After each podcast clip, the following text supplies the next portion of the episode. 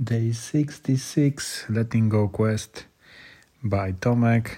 And today I want to mm, still still continue about the topic that I started during the night about the dream that showed me emotions showed me some patterns to let go.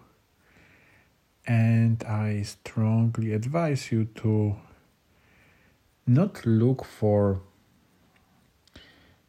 like external advice because sometimes you have this answer and I, I saw many times in my case that I try to let go something because I read somewhere for example that it's that is often that people have problem with this but every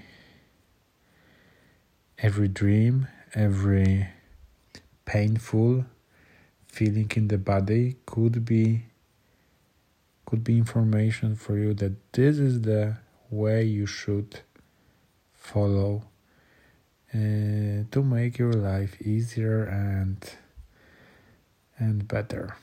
So yeah this is what i wanted to, to share today. Don't not so many uh, other other things but yeah, i'm i feel pretty good today because I worked uh, with with everything what happened during the night.